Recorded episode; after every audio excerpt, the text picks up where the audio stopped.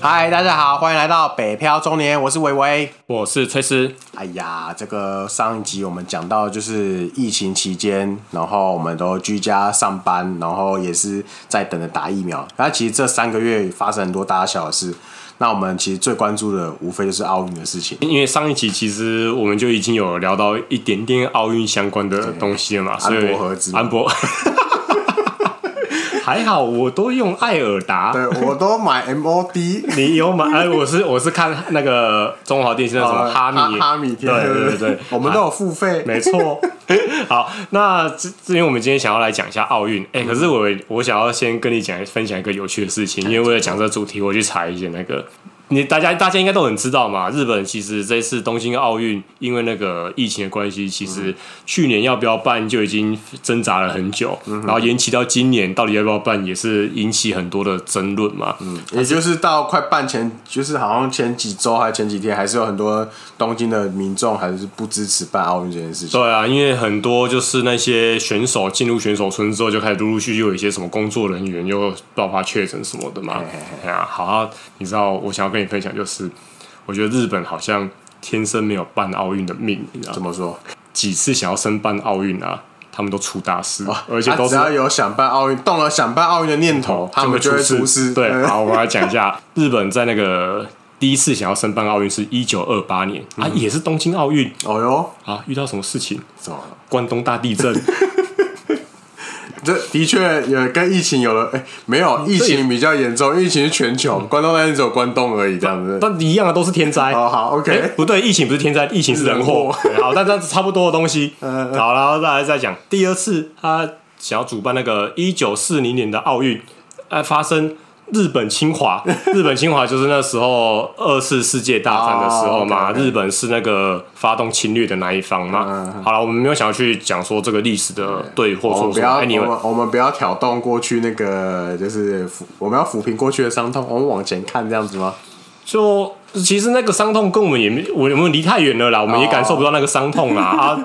要发生这个事情，嗯、然后被取消主办权，哦、因为他所以那时候没办成，因为他被取消主办权嘛，嗯、因为你发生你你发动发动这样子的战争嘛，嗯、这合理。再来第三次想要主办那个一九六四年，嗯哼，然后发生了一个那个什么安保换约，这个历史的事件我就比较不清楚安保换约是什么了，但是总之他爆发了这个。安保换约之后，然后引发了整个日本那个学运大暴动哦，所以就是当时他们可能国内有一些震荡，震荡，然后就是社会事件啊。其实我觉得很可以理解，因为我们这个年代曾经经历过。太阳花就可以知道那种学运的那种运动影响力，然后我们一样也没有讲说这个学运运动好或不好啦，只是在阐述这个事情。反正他只要想要办奥运，就会出大事。对，然后你看，在这一次二零二零啊，就遇到这个疫情。为了国泰民安，我觉得日本哦，还是以后不要办奥运好了啦。对，你好好的，你你可以办动漫。对对对，你好好做你擅长的项目，对不对？对，其实你奥运你的运动选手也很出色了，但是你们可能不适合。办奥，哎，这样子我们会被跑？会不会？我们现在那个，我们现在我们不能讲，我们现在台日友好，对，我们不能这样讲。我们要的，我们不能讲，我们台日友好，对啊。不过没有啦。不过虽然我讲的奥运，我主要是要讲那一个点，就是其实从那次奥运，我们会看到很多。就是酸民的文化啦，然后其实也是我觉得，由于现在我们这个处在这个时代，网络时代嘛，很多人觉得在上网络上留言或者说话，好像都不用那么负责任那样子。呃，酸民文化其实无所不在啊，也不是只有这次奥运，或是只是局限于运动项目，其实无所不在啊，只是。借由这次奥运，我们可以来好好的延伸一下关于酸民文化。就像这次戴志颖，他拿金牌，要问他银牌，银牌。他夺，但是冠军战，你这样你这样子会被人家说你辱华，对不对？我又辱到华，没错，他名叫银牌，他是神手，不是不是国手。对，因为总重点就是，你看他打他打那么精彩，然后结束之后，因为他没有拿到金牌，然后居然还有酸民就说哦。哎，还不都是他失误太多啊，然后什么什么没有调整好啦，讲，然后就讲一些好像风凉话，或者是觉得很有见地、很有见解的看法去攻击戴志颖这样子，我会觉得超级没有必要的。哎、而且其实银牌已经是整个台湾羽球在奥运上的创纪录的最好的那个单打。其实我们讲的这些话，大家一定都已经耳熟能详，也都听过了。嗯、我们一直在讲，就是说，其实。这些出去比赛的选手比任何人都更想拿到那个金牌。对啊，那谁谁努力了那么，你看努力了三年四年，甚至他成长过程中都在是练习这个东西，在他相对拿手跟擅长的领域，他无非就是想要为自己拿到更多的荣誉啊。不过我比较想要讲的是，酸民还是在啦，无所不在。嗯、可是我觉得台湾人的素质其实有越来越好。哦，OK，以前可能酸民。的比例有七成，嗯哼哼，我觉得现在这个比例已经降低很多，哦、比，较比较理性的一点，对，理性的其实很多了啦。嗯、其实大家都还是居多都是去鼓励这些，也不止戴资颖啊，所有所有出去比赛的，的，对，都是、那个、像我们两个都很喜欢看棒球嘛。棒球在台湾一直被讲说是国球嘛，嗯、然后也算是台湾。几个比较在国际上比较出名，然后可以拿到好成绩的一个一个运动赛事，嗯。我觉得其实这几年看下来，我真的觉得那种酸民的比例还是多啦。可是理性的，然后多替这些选手鼓励的人，嗯，我觉得也越来越多。我觉得台湾人的素养越来越好了啦。嗯，真的要讲这个，我觉得中国那边的更更夸张。左边邻居，对，左边邻居，我都不知道该讲说他是邻居还是什么。台湾。那个真超贱的，没有啦，因为好像听说，就是就算他们什么陈宇飞是不是？就是戴志颖这个的的这次的对手就是陈宇飞嘛，嗯，然后拿金牌。哎，欸，好，你说戴志颖被拿银牌被人家酸，我觉得就好了。他必他因为他就是没有拿到金牌被酸，你可能还可以说啊，他就没有。哎，欸，陈宇飞都被拿金牌，还被 还被还被中国的自己的国内这边酸 酸什么？你知道吗？我看了几个就说这个人都只会打防守，然后都不积极进攻。就是一直被动防守，对，然后他胜之不武，胜之不武，只是想要等对方，只想要等对方出错，等对方失误。然后我们是骂戴资颖什么太多失误，对对。然后上次我都觉得急躁于进攻，我就想说啊，你们的选手都已经拿到金牌了，你还要讲、啊？你到底还要讲什么啦？啊，为什么拿金牌也要被酸？我真的搞不懂哎。对，就是，可是你要知道，不管在哪个领域，第一名永远只有一个。因为运动赛事本来就是一个零和游戏的，就是就是，就算他拿拿到不是第一名，可是他有付出努力跟他的认真，那我觉得，呃，不能因为他没有获得最好的最好的，他就被抹杀、被否定掉。就算他他这次拿冠军，他也有可能他不是永远都是那个冠军啊。对啊，他可能下次比赛他就搞不好会输给戴资颖或者什么。其实看到这些言论，而且他们可能又是一些比较呃想法比较偏激，或者是。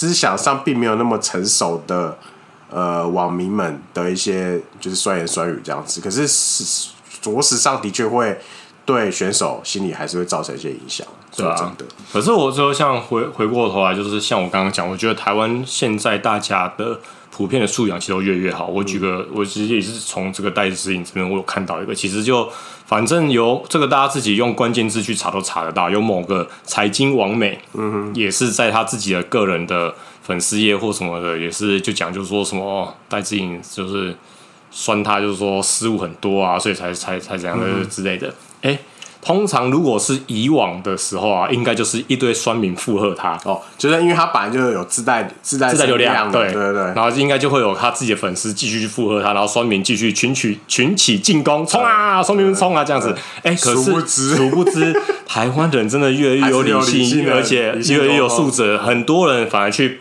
炮他就说啊，你是去比赛的人吗？嗯、啊，你有什么资格讲？嗯、啊，你是他教练吗？嗯、那请问还是说戴志颖的训练经费你有出过吗？还是你对哪个环节有不满意？对啊，哎、欸，反而讲到他。三文道歉呢、欸？嗯，对啊，所以我就觉得说，其实真的台湾人的素质现在越来越好了啦。嗯、就像就像我以前啊，我先讲啦，我以前小时候我也会我也不懂事过。像之前像棒球我们常看嘛，对啊，有时候那种棒球要打国际比赛，然后我们就是棒协或者什么 WBC 吗之类的，就我们会征召一些可能当时在就是说大海外选手，对，就我们要找那些最强的王 S 级选选手回来打这种国际性比赛，想要拿奖。假设征召他没有来。那我们心里就觉得说，好啊，都不爱国啊，不来不来帮国家拿奖牌啊。对啊，可是就是觉得台湾给你的钱少嘛。对啊，可能就觉得，可是后来呢，你反反正我好像有一次某一次就是有专访访问洪一中，嗯、那个那时候洪洪一中总教练那样子，他就讲到一个说，你怎么会期待台湾只靠这几个人？如果这个这个运棒球这个运动，或是各各各个领域，如果只仰赖某几个明星选手去打比赛的话，你觉得这个这个发展是健康的吗？他也点出一个点啊，就是应该做到最好的情况是，四项运动真的普遍在我们这个国家是有比较高的呃，例如说水准或等级这样子，嗯、而不是只靠那几个呃横空出世的天才型球员。哎、欸，这个这个例子就让我想到上一次那个世足赛，嗯，那个不是令人跌破眼镜的那个大黑马冰岛嘛？哦，对对对，每一个那里面的冰岛的那个那个选手啊，就是他们国家都不是足球，本业都不是足球员。我记得有什么老师。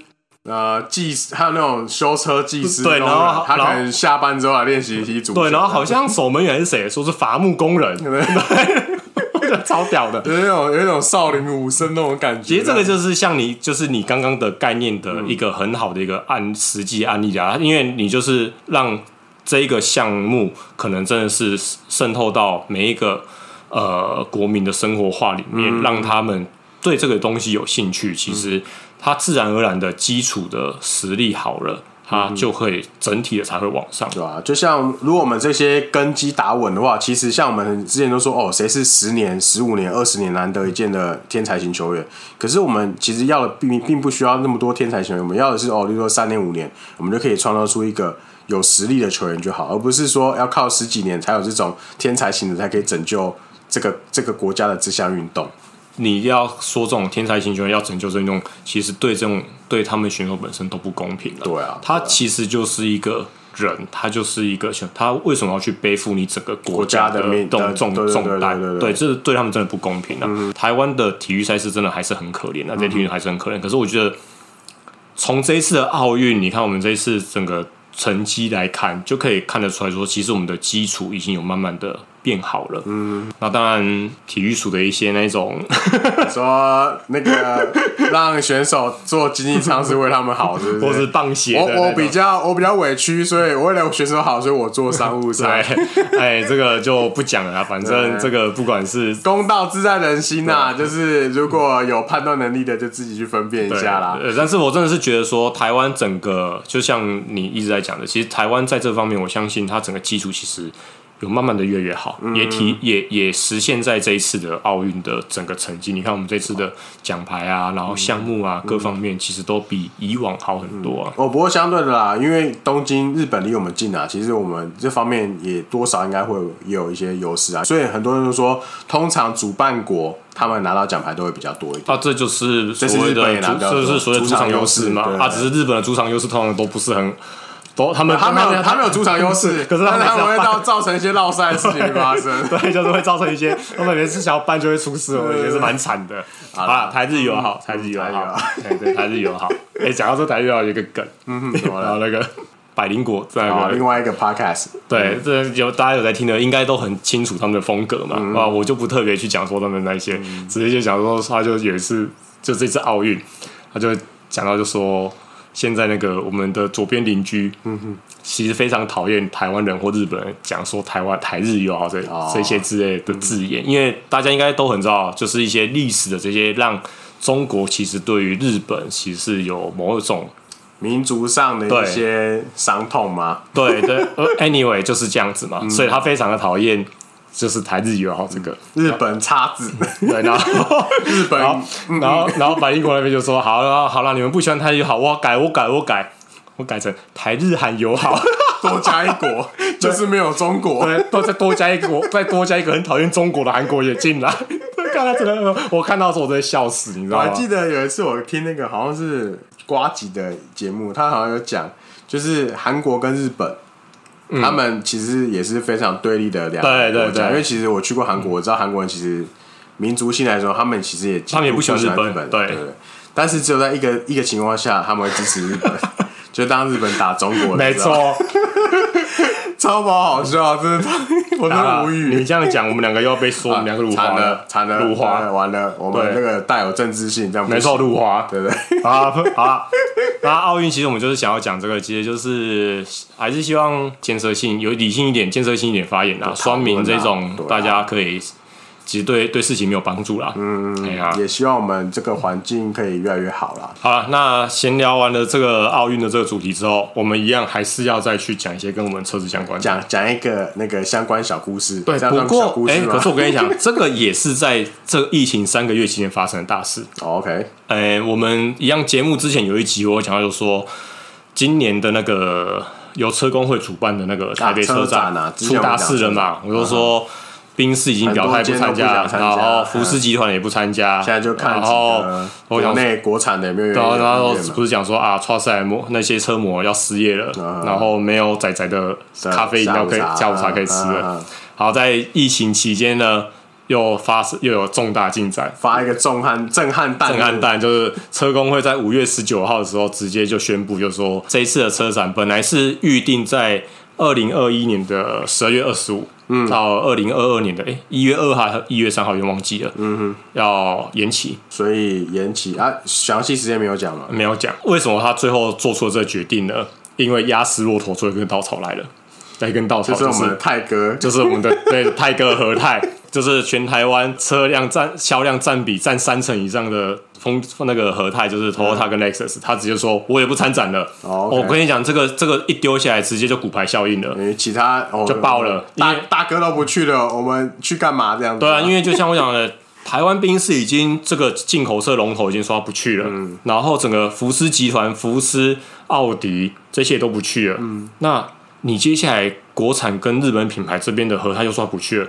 他一说不去，你知道那个台本马上也就说，那我也不去了。哦那到底那到底还有什么好看的？什么车可以看？对，就算你真的办了，你根本没有人对来来的人人数太少了，就没有那个效益啊。对，那反正车工会他是直接就说会延期啊，然后把那些之前呃已经有缴那个保证金跟场地费的厂商的钱退回去。但讲是讲延期啦，分享一下我自己的个人看法，跟我自己在这个业界的。看法啦，嗯、我是觉得应该会停办的。哦，因为其实这个疫情的这个影响之下，延期只是先有一个说法，嗯哼，但是你真的要延到明年什么时候办？那那你要等他们愿意回来，他那你真的说延期了，这些品牌他就会愿意回来吗？嗯、还记得我的在上一那那一期节目，其实我就会讲到，就说就算没有这个疫情的关系，其实现在这些品牌对于参加这种实体车展的意愿都越来越低了。嗯，你还记得我讲办一次这个车展，那不是什么几十万、几百万呢？那都是上千万在丢的。嗯，小品牌都丢一两千万了。你像宾士，然后 Toyota 这种，他们都是三千万、四千万在砸的。嗯哼，但是你是可以创造多少？收益，收益，你是可以创造多少尤其尤其台湾又是就是市场比较小一点啊，如果他们宁可要砸，他们也会砸在重点地区啊。车展这一次如果真的就停办了，可能说不定以后就台湾就不会有这个车展，就谢幕了。现在其实国际上啊，也也越来越多车展都不办了。嗯，哎呀、啊，我觉得这个会变成是一个，这就是网络世代它去造成的一个的一个现象跟一个状况啦。嗯，我是觉得说，以像车展这一种规模的这种实体活动，就会变成只有那种最主要的几个一级的国家国际的，像比如说日内瓦车展，嗯哼，那上海车展，嗯哼，然后还有就是像呃美国那边的车展。可能就剩下三一年，可能就三四个这种最主要的国家的车展就才会举办，其他的地区的其实会日路可能都都不会办。嗯，这个疫情只是加速这件事情的发生。哦，就算没有这个疫情，在迟早也会，他迟早也会走到这个这个这个这个地啊。对啊，对啊。但是还是像我那讲的啦，其实就一个喜欢车的角度来讲，我觉得真的蛮可惜的，因为。我有讲嘛，其实你一些你平常看不到的一些奇奇怪怪的车、概念车、哦、古董车，只会在车展上发表。对，嗯、只会在车展上也才看得到。那你说哪有这些概念车发表？很多现在都有线上的啊。我跟你讲，你看线上发表跟实际你在现场看到那台车，那感觉是完全不一样的。哦、OK，你就觉得好像这个东西，哎、欸，这真的是我们二零二一会做出来的东西吗？或是二零二二会做出来的东西吗？我会觉得说这很有未来感。的概念的对，那你看这些网络的影片，这些线上发展，它就只是一个影片，你其实不会有那种临场的参与感。不过，不过没关系，这就是全球全球的一个共通的现象了。以后我们想要出国旅游，又多了一个理由了。我要去车展，这个车展不去很可惜耶。对，一年只有办一次这样子，对，只好请假。对，好了，那我们就一样，就是在替那些车模感到居居。对对，没关系。今年你们可能喝不到仔仔们的饮料了。对对对，明年可能也是喝不到，以后可能都喝不到了。这个也是在疫情三个月前发生的一个跟车界相关的重大事情，那就分享给大家知道。好啦，那今天节目也到这边到了一个尾声，那希望一样就是大家能够平平安安的度过这段疫情期间。好，那今天节目到这边，好，谢谢，拜拜。拜拜。